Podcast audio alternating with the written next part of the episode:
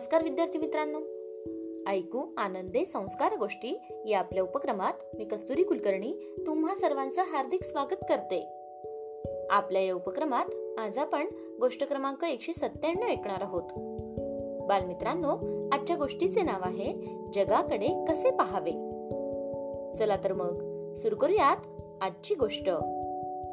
मित्रांनो आजची गोष्ट नाम्या नावाच्या एका न्हाव्याची गोष्ट आहे. नाम्या नावाचा एक माणूस एका सज्जन राजाचा आवडता न्हावी होता. राजाचाच न्हावी तो. त्याला चांगली प्राप्ती होत असे. चांगले पैसे मिळत असे. दर दिवशी सकाळी तो राजाची दाढी करीत असे. याबद्दल त्याला त्या स्वस्ताईच्या काळातही दोन रुपये मिळत असत. शिवाय उरलेल्या वेळात तो सरदार दरखदार श्रीमंत शेठ सावकार यांचीही हजामत करीत असल्याने त्याची मिळकत चांगलीच वाढली होती. न्हावी असूनही त्याने एक टुमदार घर बांधले होते आणि सोने नाणेही चांगले कमवले होते. सोन्याच्या दागिन्यांनी भरलेला एक डबा त्याच्या तिजोरीत होता. रोज त्या लक्ष्मीचे म्हणजे दागिन्यांचे दर्शन घेऊनच नाम्या घराबाहेर पडत असे. एकदा राज्यात अचानक दुष्काळ पडला तरी नाम्याची आर्थिक स्थिती चांगलीच होती. त्याला कसलीही चिंता नव्हती. पण राजा मात्र संचित झाला होता. दुष्काळाने गांजलेल्या प्रजेचे कसे होईल अशी चिंता राजाला सारखी सतावत होती. देशाच्या परिस्थितीकडे त्याचे बारीक लक्ष होते. अशा त्या राजाने एका सकाळी आपली हजामत चालली असताना नाम्याला विचारलं काय रे नाम्या? रयतेची परिस्थिती कशी काय आहे? छान आहे महाराज. नाम्या दाढीला साबण लावत म्हणाला तुमच्यासारखा पुण्यवान राजा असताना रयत सुखी का राहणार नाही? तेव्हा राजा म्हणाला खरंच का लोकांची स्थिती चांगली आहे? महाराज तुमचं राज्य म्हणजे रामराज्य. अहो सामान्य माणसं देखील दहा बारा तोळे सोने जवळ बाळगून आहेत. नाम्या पुन्हा बोलला. तेव्हा राजा गालातल्या गालात हसला. कारण प्रजेची खरी स्थिती राजाला ठाऊक होती. नाम्या निघून गेल्यानंतर राजाने मग प्रधानाला सांगितलं प्रधानजी एक गोष्ट करा. आज मोठ्या चातुर्यानं नाम्याच्या घरात हुशार शिपाई पाठवून त्याचं सोनं नाणं चोरून ते रातोरात माझ्याकडे आणून द्या. जशी आज्ञा सरकार.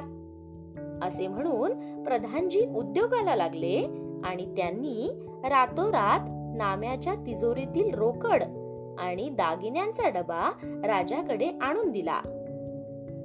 दुसऱ्या दिवशी सकाळी नित्य नेमाप्रमाणे नाम्याने लक्ष्मीच्या दर्शनासाठी आपली तिजोरी उघडली. तर काय?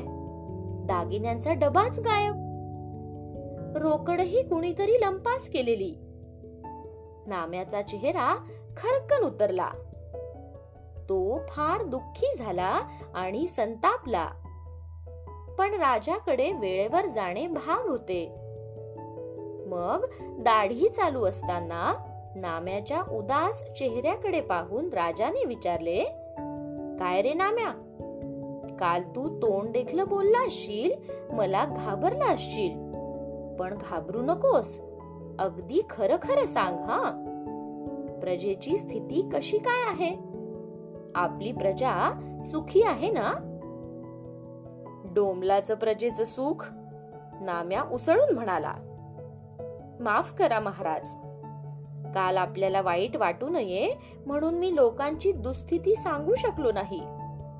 पण आता खरं खरं सांगतो. राज्यात बेबंदशाही माजली आहे. गस्तवाले शिपाई झोपा घेत आहेत. चोरा चिलटांचा उपद्रव वाढला आहे. काय सांगू महाराज? गोर गरिबांनी घाम गाळून मिळवलेला पैसा अडका दागदागिने सोनं नाणं यांची चोरी होत आहे. तेव्हा राजा मोठ्याने हसला आणि त्याने आपल्या पाठीमागे लोडाखाली लपवून ठेवलेला नाम्याचा दागिन्यांचा डबा आणि रोकड भरलेली थैली पटकन उचलली. नाम्या पुढे या गोष्टी ठेवून राजा म्हणाला नाम्या आता आईबाबांची शपथ घेऊन सांग. रयतेची स्थिती कशी काय आहे? तेव्हा नाम्या हात जोडून म्हणाला हे काय विचारायला हवं महाराज? आई बाबाची आणि तुमच्या गळ्याची शपथ घेऊन सांगतो. लोकांची स्थिती उत्तमच आहे. गोरगरीब सोनं नाणं शिल्लक टाकू शकतात. हा क्वचित चोऱ्या होतात पण त्यांचा तलाशही वेळच्या वेळीच लागतो. महाराज आपल्यासारखा सूर्य तळपत असताना दुस्थितीचा अंधार राहीलच कसा? तेव्हा राजा म्हणाला पुरे झाली तुझी मस्केबाजी. राजा संतापला नाम्या दुसऱ्यांचा विचार करीत असताना आपला स्वार्थ बाजूला ठेवावा लागतो. आपण सुखी तर जग सुखी. आपण दुःखी तर जग दुःखी. आपण उपाशी तर जग उपाशी. आणि आपलं पोट भरलेलं तर जगाचंही पोट भरलेलं. ही तुझी विचार करण्याची पद्धत आजपासून सोडून दे. गोष्ट इथे संपली. कशी वाटली गोष्ट मित्रांनो? आवडली ना? मग या गोष्टीवरून आपल्याला एक बोध होतो बघा. तो बोध असा की माणसाने आपल्या आजूबाजूच्या परिस्थितीचाही आपलेपणाने विचार केला पाहिजे. स्वतःचा स्वार्थीपणा स्वतःचे सुखदुःख बाजूला ठेवून इतरांचाही विचार आपल्याला करता आला पाहिजे. काय? येतंय ना लक्षात? चला तर मग.